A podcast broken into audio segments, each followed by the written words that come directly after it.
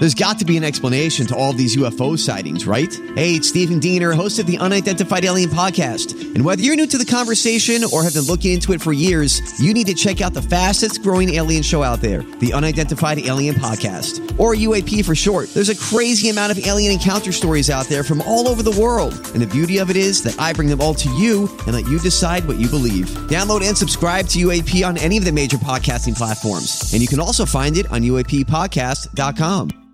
Hi, everybody. This is Adriana Trigiani. I'm the host of You Are What You Read. I have the privilege of interviewing luminaries of our times about the books that shaped them from childhood until now. We get everybody from Sarah Jessica Parker to Kristin Hannah, Mitch Albom, Susie Essman, Craig Ferguson, Rainn Wilson, Amor Towles, you name it, they come, they share. New episodes of You Are What You Read drop every Tuesday on Apple, Spotify, or any major streaming platform wherever you listen to your podcasts. Well, we did it. We made it to the weekend in our first full work week in about a month. And I'm pretty excited. And I'm also super excited because we got some major birthdays today. Oh. Go, go, go, go. The King and uh, go, show. Go Ziggy Stardust. Oh, it's Bowie. Go Elvis and David Bowie. Up in heaven, they're jamming. That's right. They're having their heavenly birthdays. birthday. Yep. Party in the club. I was doing some research today. Bowie was very inspired by Elvis. Yes, tell us. yeah, it's yeah. you know he, it basically had a whole bunch of 45s back in the day, and Elvis and Little Richard kind of changed his you know outlook Right, on because life. he would have been 74 and Elvis would have been 86, so that would be about right. You know, like being a kid and being inspired. The other, yeah, and they said, um, I read a bunch of stuff. I'll see if I can forward it to you. Like uh, Bowie once flew across the country, like in '72, to see Elvis at Madison Square Garden. Oh, and he my- showed up in basically all Ziggy Stardust garb. I love it. Yeah, and he said, yeah, that'd be kind of neat to be in the same uh, arena as Elvis and Bowie. But yeah, they never, uh, you know, hung out or anything together. But it's supposedly Dwight Yoakam tells a story that uh, Elvis wanted Bowie. He heard "Golden Years" by Bowie and said, "I want that guy to produce my next record," and, and it never happened. Well, because Dwight Yoakam recorded a cover of "Suspicious Minds," which was a pretty big hit for for Dwight in his really best long-legged hotness days, you know. and um, um, the other thing I was going to say about uh, Bowie is that you know normally, like tonight at First Avenue, would be would have been there. Oh, the Rock for Pussy or whatever. Ki- Yeah. yeah, Rock for Kitty is Yeah. what we call it. Is it, a David on- Bowie tribute? Yeah, it was. And when Oh, I say the p word, it was legitimately Lit- like Yeah. they raised pussycats. money for Yes. uh, feline Oh, stuff. sure. Okay. but that's what Yeah, it was yeah. called, and it was cover bands, and it was the uh, Fun. You know, it was always like the Friday night of Bowie's birthday weekend, and um, I saw him a couple times. oh, I can't. I did not. I, saw never him at the LA Forum. I told you guys that. Oh. Yeah, that's Um, that's good concert, And it was it and I saw him at um in Arizona. You really got to a lot of concerts you know, for being when a I was in student. college- You must have had a good restaurant job. I made so much money at the restaurants. Yeah. Well, I paid for college and my rent and everything, you Yeah. know, but I I got to a lot of concerts. I did.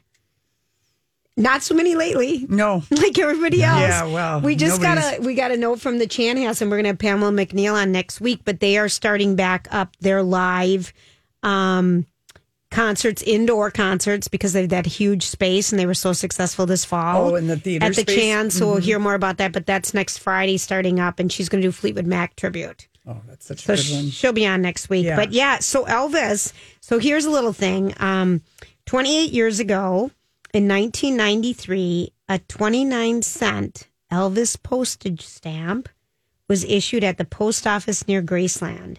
The U.S. Postal Service held a vote in 1992, the year before, to decide which Elvis picture they would pick. Oh, because there's so Fa- many. Fans chose skinny Elvis over chubby Elvis. Oh, jeez, I know. And here's how many people voted on it.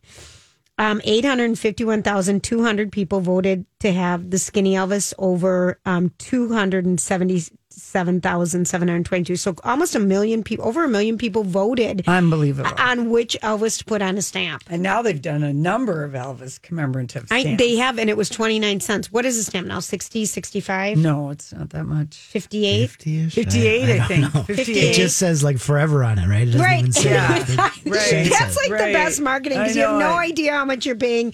I'll just take a book of the Forevers. Yeah. It'll Um, just work. Elv, uh, Holly posted a couple of Elvis related things. So there's uh, one, uh, 25 photos, uh, maybe that you've seen, some you, may not have seen, of young Elvis. That's posted uh, under Happy Birthday Elvis. And then Betty Harper, uh, for most of her 74 years of life, has been drawing Elvis. She's based in Nashville. She's Elvis Presley's most ardent and prolific portrait, portraitist. Portraitist? Yeah, she's created more than 200,000, 20,000 images of the king in pencil, pen, pastel, charcoal, oils, acrylics, and even rice. Those are posted on the show page. And some of the drawings look like photographs. They do. They're unbelievable. And according to Betty Harper, she said, if you want to talk about perfect faces, I think there's two. For women, it's Elizabeth Taylor. You can take that face apart and it's perfect, every part of it. And on the male side, it is Elvis. Elvis has the perfect face, and she's a longtime of associate of um, uh, Graceland. And she's Okay. uh, They look so real. Don't they look real? Yes. Anyway, Wow. you know, because they do a cake cutting, they do some stuff. It's all been scaled back this year, but she's a real following uh, through her art, and um, she's self-taught, and she's Florida-born daughter of an Air Force Those are officer. fun. She moved all, you know, she was an Air Force brat, and she was self-taught, and by the age of nine, she was drawing Elvis. But anyway, um, so she's in her 80s, Yes. but it's though they're really kind of kind of cool. And then my mom had tell me she rewatched the Aloha special, which in 1972, when that aired for the young people, was a satellite program. Right. It was like the first set, you know, and it was beamed all over the world. And everybody could watch, everybody watched it. So whatever time, you know, was on. On in- right. But it was the first worldwide Telecast? sa- satellite um, concert that, you know, the whole world, because of course the whole world, you know, knows Loved Elvis. Elvis. Well, he's, Isn't that something? he went into 19, you know, 56 unknown and came out out of 56 known all around the world in 1956. Wow. That's kind of amazing. That is kind of amazing. Yeah. So anyway, she said, "Oh, she." I said, "My God, how many scarves did he go through?" And uh, Crying. she sweats. Handkerchief. Oh, she sweats. She gets all sweaty. Oh, the Muti sweaty? Oh yeah, and Okay. then and then she watched the '68 special. Wow. Just like, Looks just in like uh. TCM, which we're all a fan of, is showing Elvis movies all day, and I think they'll also be on demand. So. it's all weekend, Rocco. okay. Wow. Friday, I need to Saturday, Sunday. TCM. I I've already DVR'd a couple. Because I remember growing up and those would just make you smile. Mm-hmm. Those Most were of so those much movies fun. are bad, but the first matter. couple are good. Um, uh, King Creole's really good. Mm-hmm. Jailhouse Rock is pretty good, and then some of those concert movies from the seventies and Viva late sixties are Las pretty good. Vegas. You're right. And his very last movie that he made, The one with Mary Tyler Moore. Yes, no? Change Yes. of Habit. Change of Habit. That's right. Did That- they fall in nun. love? Did she ever leave the, the nunnery, I think so. the right? convent? Did we ever make it to the end of an Elvis movie? I don't know. Yeah, I did. And Viva Las Vegas. Don't forget Viva we Las like- With Vegas. Anne That's Margaret. the Ann-Margret. That's so good. And Girl Happy was a good one too. It was. For the dancing alone. well, the singing and the dancing were Yeah. so much fun. Well, there was always singing and dancing Mm-hmm. and girls, girls, girls. I like that movie too. I liked them all. My mom had every, she would buy the soundtrack. Oh, I love that. You know, the Harum Scarum and King Creole. I can still, the Spin Out was a big pink album. And it, Elvis front and center. Was your dad as much into Elvis as your mom was? He, no, he liked Elvis. Is that why he wouldn't let her go to the concert in Duluth? Uh, So Elvis, Madly before he, jealous. before he passed, Rocco, Yes. he played was, in Duluth two years in, a row. Duluth. Really? Yeah, 75 and 76. and Lori's dad was stationed somewhere else, he was doing a TDY whatever a that tour means. duty Okay. uh, overseas for a year in Thailand, Bangkok. and forbid my mother to go to go to the to concert. the Duluth Arena. Should, should she run away with them? he forbid her. And, And she listened, and and he she was in- listened. in Taiwan. And my dad I mean- called from Thailand to make sure she was Thailand. home. I think that's the story. I mean, that is Now just he will deny this, this is just a terrible. but I was in tenth grade and I remember because my Right. sister and I were really, Mom, go, Go. go, go. Why wouldn't you go? Dad told me not to. He's on the other side of the world. It'll world. upset your father. And we're like, so what? Who cares? What's he going to do to you? You know, and I'm thinking of future car rides in his GTO or maybe what I'd already done to his car. Yeah, you sideswiped every car on a block in his Oh, car. Lordy. All right, listen, we come back. It's our story we can't get enough of. That's like Ah. such a great song. Remember, I did my performance as Elvis and Yes. dedicated it to, to Donnie after he left. I Yes, was you did. wandering around the hall with my big boombox microphone and Rocco. my Elvis I glasses. don't remember that. I must have we been at used to make the dumbest videos just trying to make anybody laugh, including Yeah. ourselves. I know. That was the beginning.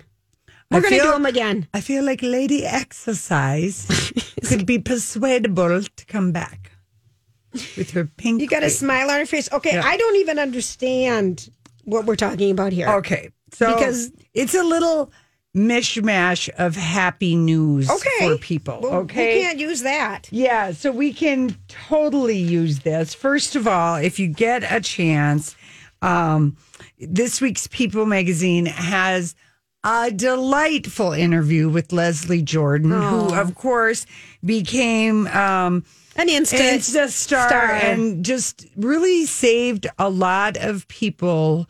Um, Their and it still is with the blueness. Yes, he's Um, a he's a dollop of joy. and, and and and it was such a chaotic year and it was downright depressing and we were all in some way or another experiencing all around the world you know isolation loss shock displacement you know just worry and there were several celebrities whose twitter and instagrams you know became places of joy and leslie jordan is being recognized for making the year somewhat bearable and going i know at one point both my mom was looking at his Instagram and my 21 year old niece. I mean, like Yeah. they both were finding joy. Hey, all you hunker downers. And he's still doing them. So he's.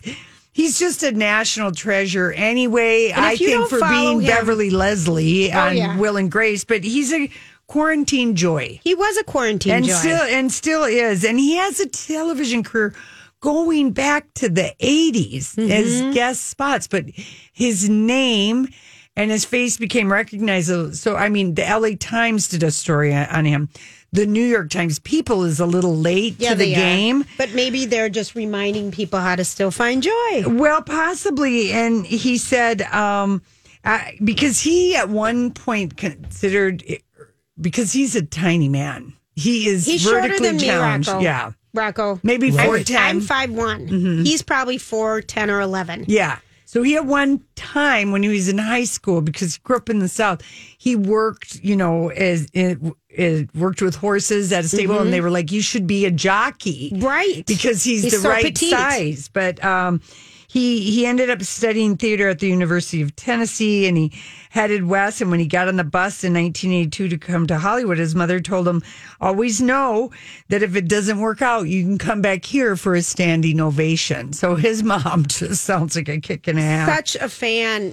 And he he's been sober for like what 25, 30 years. I feel he like or something. sober in um like I think he was 42. He had was living in Hollywood and he was doing a little bit of work, but he got like 3 w, DWIs in a year. And I think he had a little 86. pill popping thing going on at the same time. I think he shares that in his stand up man on the pink carpet show. Yeah, and and you know he he really um People should follow it's him. just yeah, it's a delightful interview, and he just is so such a great uh, character, and he just is like I'm more comfortable with myself than ever, and I can't believe people have found me, and of course a lot of gay um audience would have fallen in love with him when he was in my sordid life sordid lives and he played uh, can't think of the character show. Oh yeah, I, I, I'm pretty sure that's what it was called. My brother was the one that told me about that show, and it just naughty, funny, funny show. But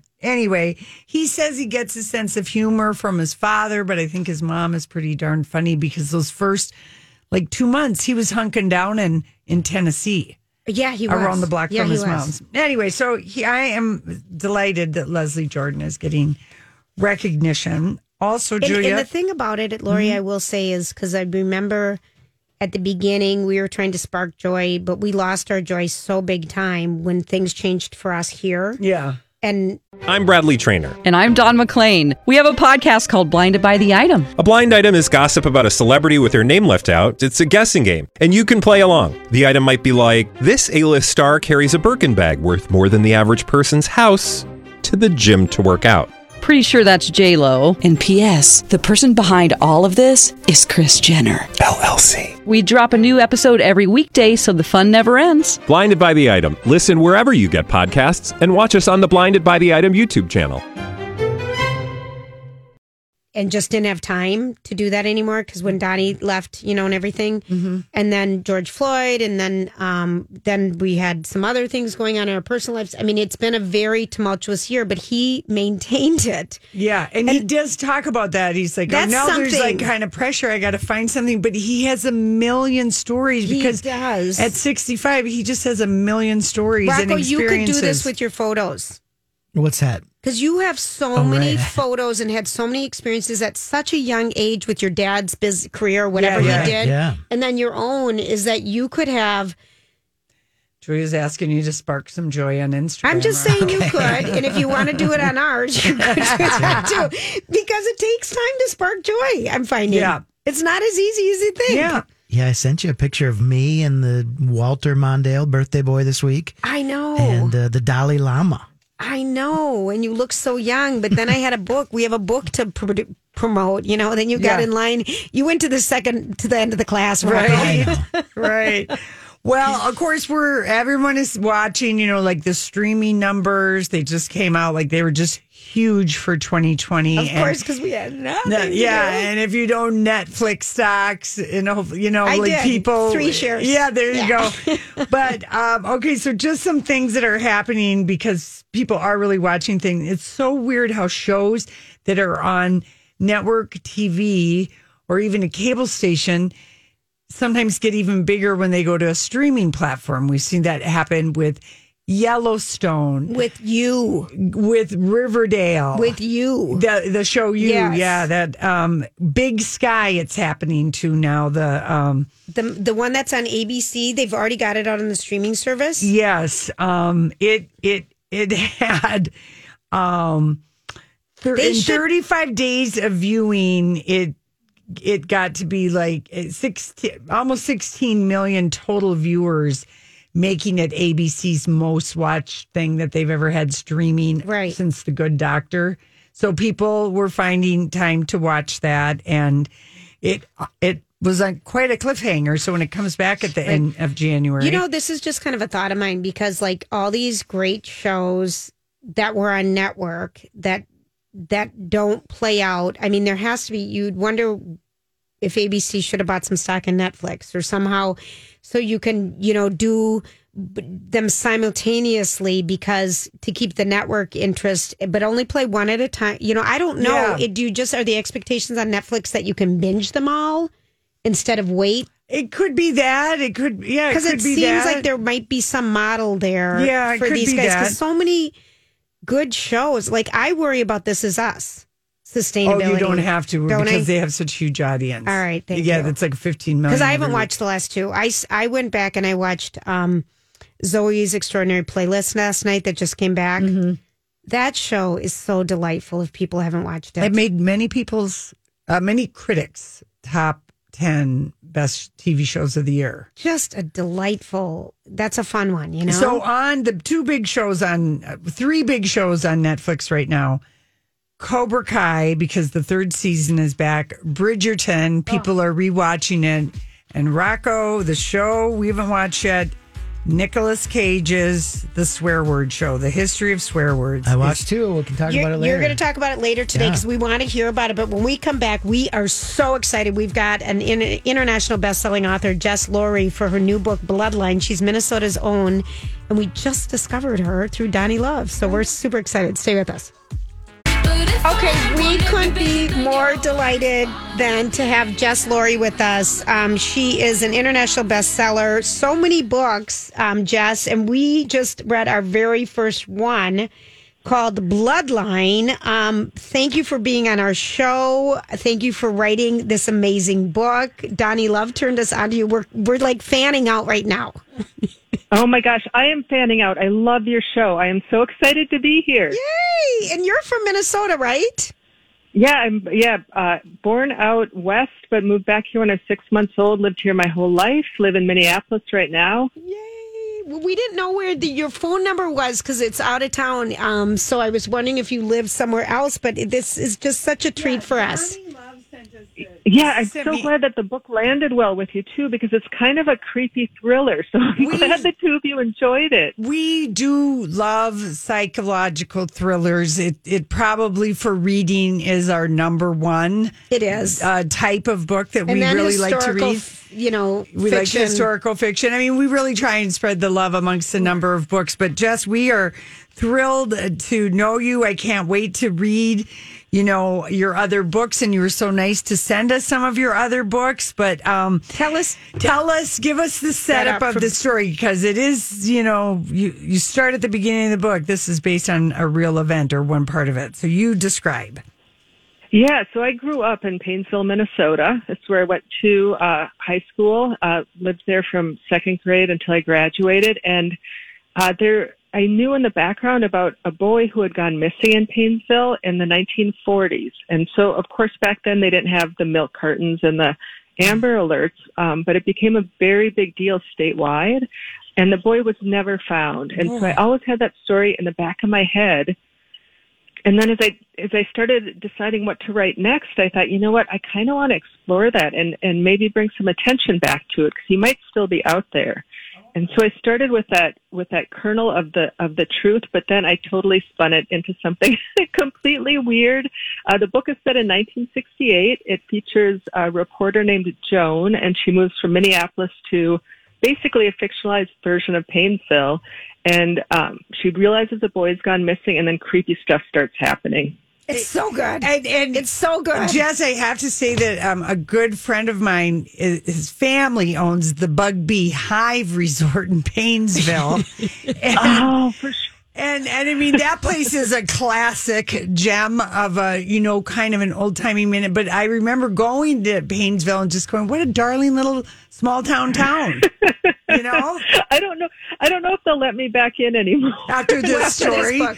Well, it's, it's twisted. It's it keeps you going. It keeps you on the edge of your seat. It has seat. a flavor of Rosemary's Baby in it, which I quite liked, and I have to tell you, Jess. So, okay, we get the book, and I think Okay, I this read is it. hysterical. I read it between. I think I read it New Year's weekend or between Christmas and New Year's because we I just finished had short. first, and Lori finished the book. The book we had earlier in the week first, and so then she's Yeah. like, "This is so good," and I'm like, "This is so good." Yeah, we both were reading it Yeah. at the same time. So I'm reading it. I'm in bed and I'm reading it, and all of a sudden, a black and white photo, a fo- clearly like of the 50s, and I'm like going, "Why does this look like my niece Teresa?" Oh no! Okay, with long hair. It's a doppelganger of my very the first niece I ever had in my life. She's you know an older niece now, but I mean I was like Mm-hmm. Nineteen when and she so was born. Lori comes in today- No, I said Oh. I said to Casey the next morning, and I I had the picture and I had it by my fingertips. I go. Do you think it's weird that this book had this picture and it's niece? kind of this kind of a cool, creepy story? And she looks like my niece. I mean, what is this? And he goes, You better ask the author. well, the rights to the book is set in 1968, and so I came up with the idea of doing like quirky little uh, kits around it. And one of them was I found I found actual photos from the 50s and 60s and stuck them in as bookmarks. So that actually could be, although your nieces would not have been alive back then, I'm sure. but, it, but it freaked Lori out so bad, and so today she But said, I- "Julia, I can't wait to ask, Ask Jessica her. about this." And I said, "Lori." She goes, "It's so weird. I had this in my book, and I'm like, Lori, we all did. We all did. if you're just joining us, we're talking with Minnesota's author Jess Laurie. Is it Lowry? Lori. It's Lowry. You pronounce it Okay, perfectly. Lowry, Bloodline is the new book. How many books have you written? Because you've got so many different genres you've covered. Yeah, I've written 20 books. Bloodline is my 20th. I am embarrassed about that we did not know about Have you you. What- tried to get on our show before Yeah, and we said you- no? right, you said you guys are, yeah, you're you're too good for me. No, I haven't tried to get on your show because, like most Minnesotans, I'm an introvert and I just sit at home and I write books. Wow, you're good. So Thank fun. you.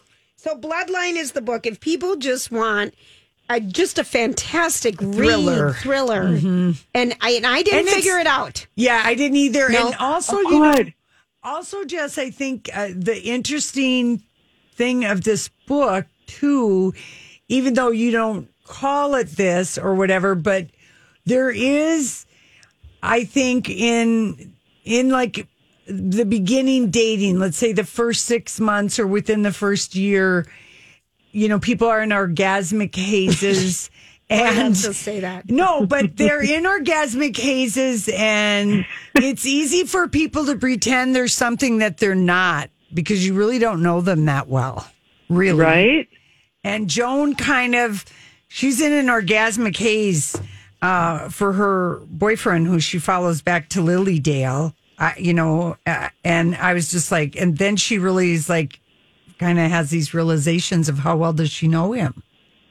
Right, and we've all been there where Yes. you want it to be, you want the whole package, but part of you is, is whispering something is a little bit off. And so, yeah, we have all been in that position.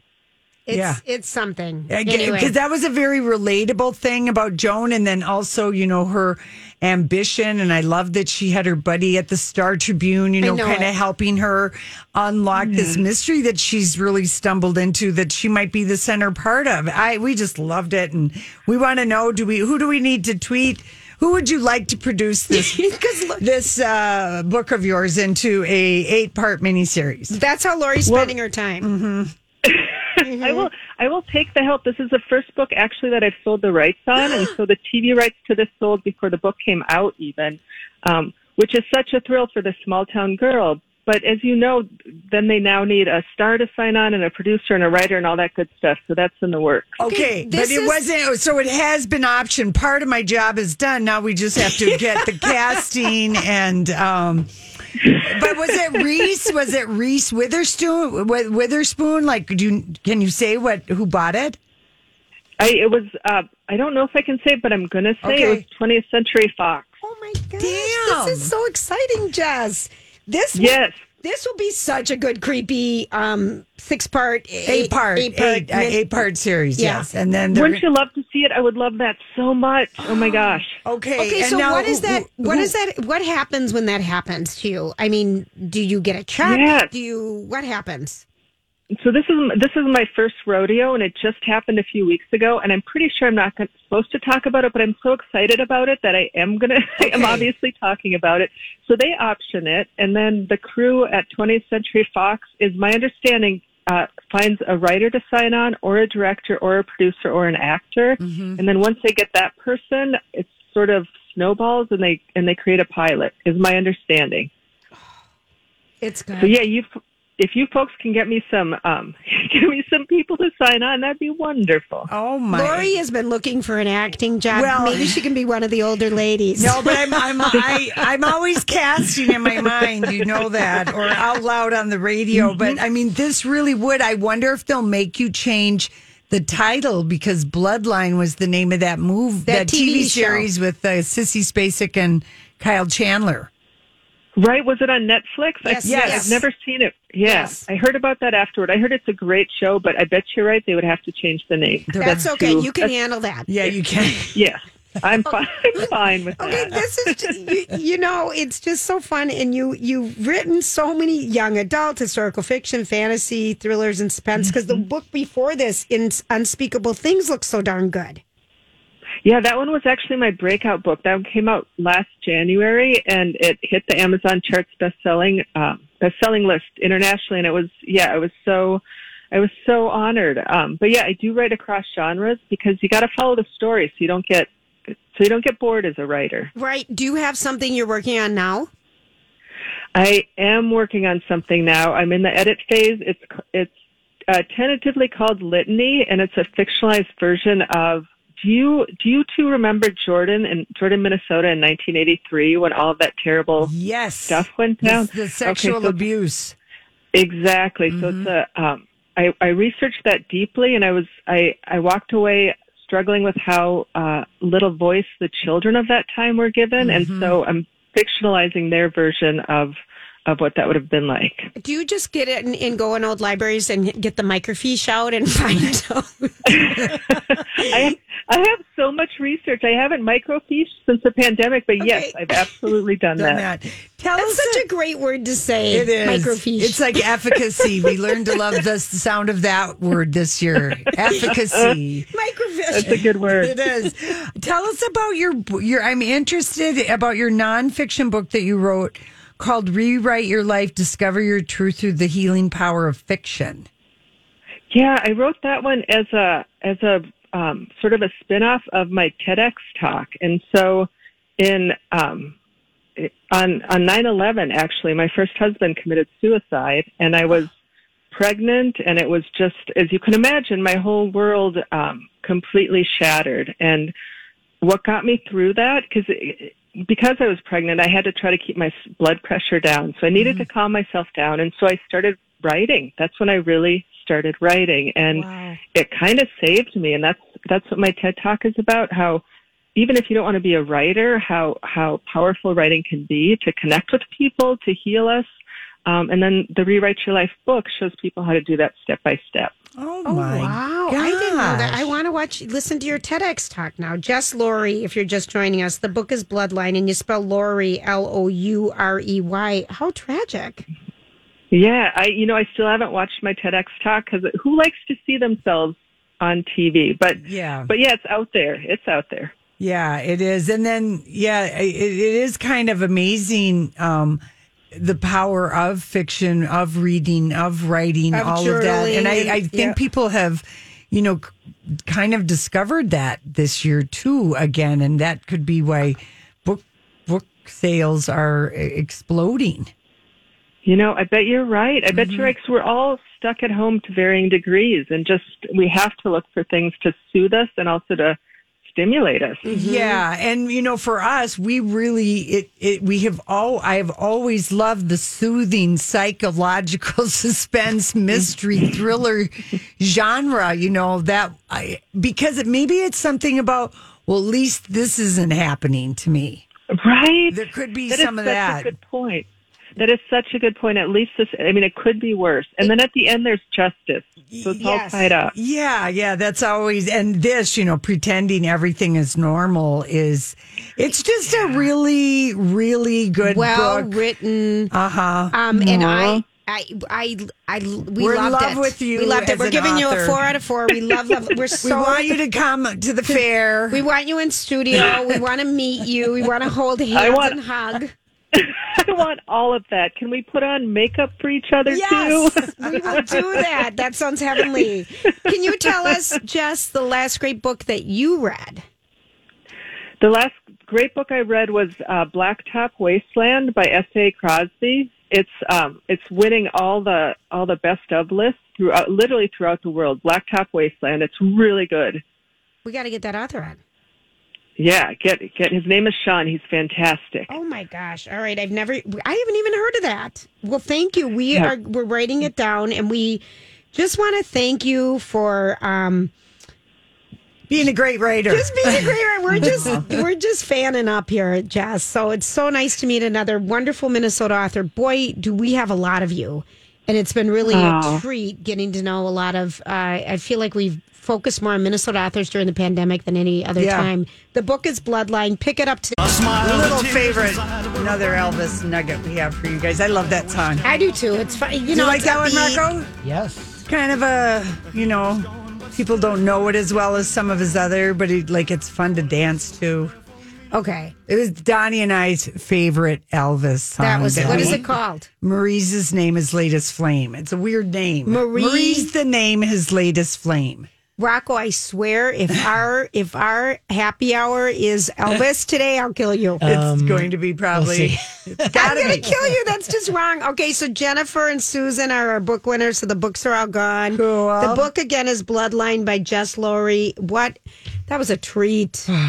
Boy, did we fan her? I felt like No, nervous. but because the book was so good, and then I didn't Oh. even know about her TED talk No, and that, and and, her I mean, she sent us, and then the picture, and I mean, she's twenty authors. That's like that's, Elin 20 bu- Hilderbrand. That's twenty books. She's not twenty authors. yeah, but okay, twenty books, but that's Elin Hilderbrand. That's level. Yeah, Unbelievable. like yeah, really. I mean, whoa, you're right. We have a lot. We have We've had, had a lot of Minnesota authors. It's been kind of fun Mm-hmm. to highlight. We've got another one coming up, Northernmost ne- next week. Oh, Peter, Peter. Geye.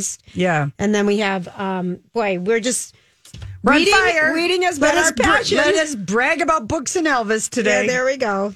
Okay, well, this is for uh, the Jeopardy fans Okay. uh, right now because today will be the last Alex Trebek uh, Jeopardy. This I is a taped little, it. Mhm. yeah, I did too. This is a report uh, from GMA. okay. Tonight, Alex Trebek, the beloved host of Jeopardy, is uniting us in our homes one last time in what will be his final episode. But the host of more than 36 years and 8,200 episodes Welcome to America's favorite answer and question game, Jeopardy! had no intentions of it being his last. Now, normally the prognosis for this is not very encouraging, but I'm going to fight this. Trebek's final episode was taped just 10 days before his passing on November 8th after an 18 month battle with stage 4 pancreatic cancer. He loved this show and everything it stood for. The show's executive producer, Mike Richards, tells GMA overnight about those final days on set. I didn't know how much pain he was in, but obviously he was battling. And so for me, it was just emotional that he was there back at his lectern doing what he loved to do. And, and that's what was so special about it.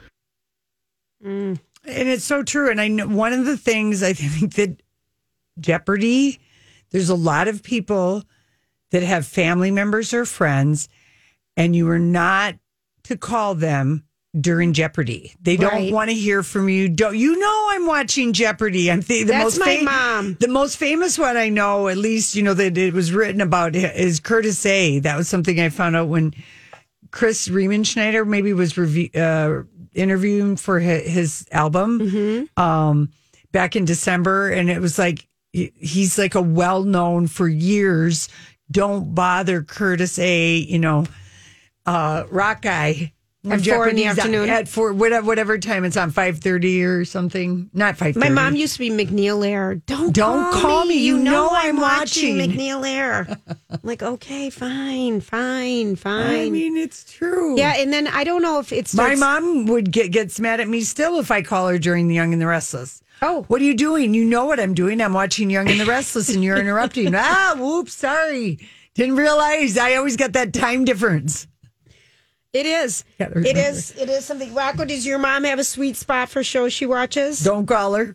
Um, usually the ten o'clock news or whatever, but yeah, you know. Well, she'll take our This call. is Minnesota. You shouldn't be calling anybody after 10 o'clock unless it's I a can't lover. believe you're calling after seven. Right. I mean, we're all in bed. 10.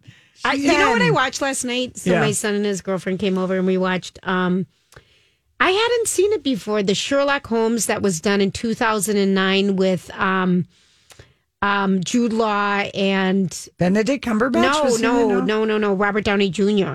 Oh, the movie. The movie that is so good. Have you seen that? I've never seen it. No, I haven't seen It's it. It's worth it. Okay. It was so good. You need subtitles. Well, yeah, you know, that's fine. I use my. Have you seen that one, Rocco? Uh, no, but I have watched a handful of the Benedict Cumberbatch uh, episodes. I like that one. This was just the movie. I watched was um. Enola Holmes about Sherlock's little sister. I saw that too. I love that. Millie Bobby Brown. That I was love really that. a cute movie. Rachel McAdams is in this one too. Mm. It was good. I thought that was a good little movie. I could I could watch it. Okay, uh, here's a little fashion news. Okay. Um, Holly posted the um, the first big fashion trend of 2021, and all I can say to Bazaar UK and Vogue UK is, Oh, stop. Yes, we Stop. are in love with Bridgerton, and we do do love those beautiful cake dresses of explosions of colors and everything else. But guess what is up? corsets. One thousand percent since Bridgerton Yep. corsets, you guys.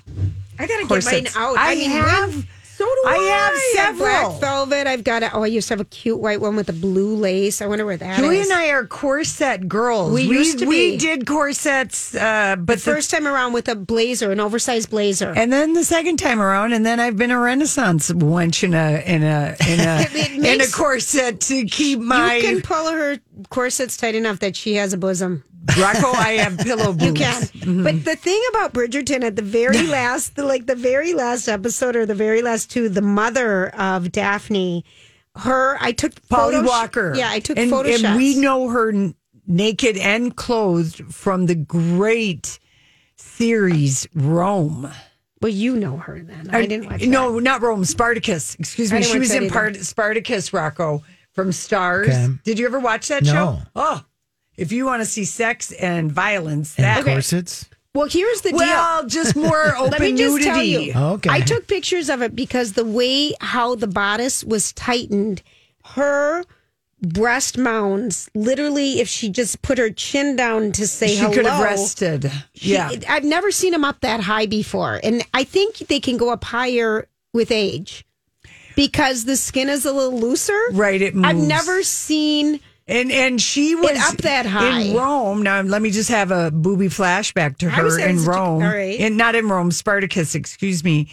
She was a uh, you know, a very like I would say like a 36 C, you know, a nice full good bosom. So I can only imagine now it's 12 years later and she was in her 40s then.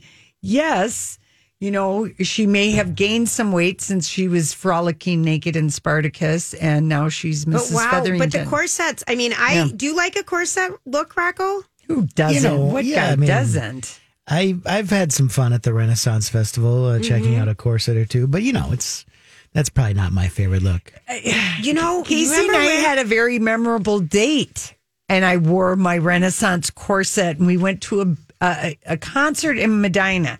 Now we were not married; we were in the courting phase, Julia. It was one of the first three months because Okay. you were married within three months. Okay. But we go to Medina, Uh-huh. and I had, you know, really wanted to dance because Casey was my new boyfriend over an old boyfriend who was a really good dancer, two stepper and swinging me around and you stuff. upgraded so much. Oh, when you so met my much. I know, My I know. gosh, I can't even. It's not But even Julia, night and day. This I'm sure shallow. We're in early All days right. of dating, and so we go to Medina. I can't remember who it was, but we're dancing, and I can't breathe because it's so tight. You you can't dance in a corset. Did you make him t- and and and he kept going. What is wrong? And I and I finally just was like, you see what I have on? It's constricting my breath." He goes, "Don't wear that. It looks really nice, and I can't wait to take it off you." But yeah, right. can't dance in a corset. No, you can't. That's Oh, what we know. But anyway, take a Or look. Spanx that are too tight. Right.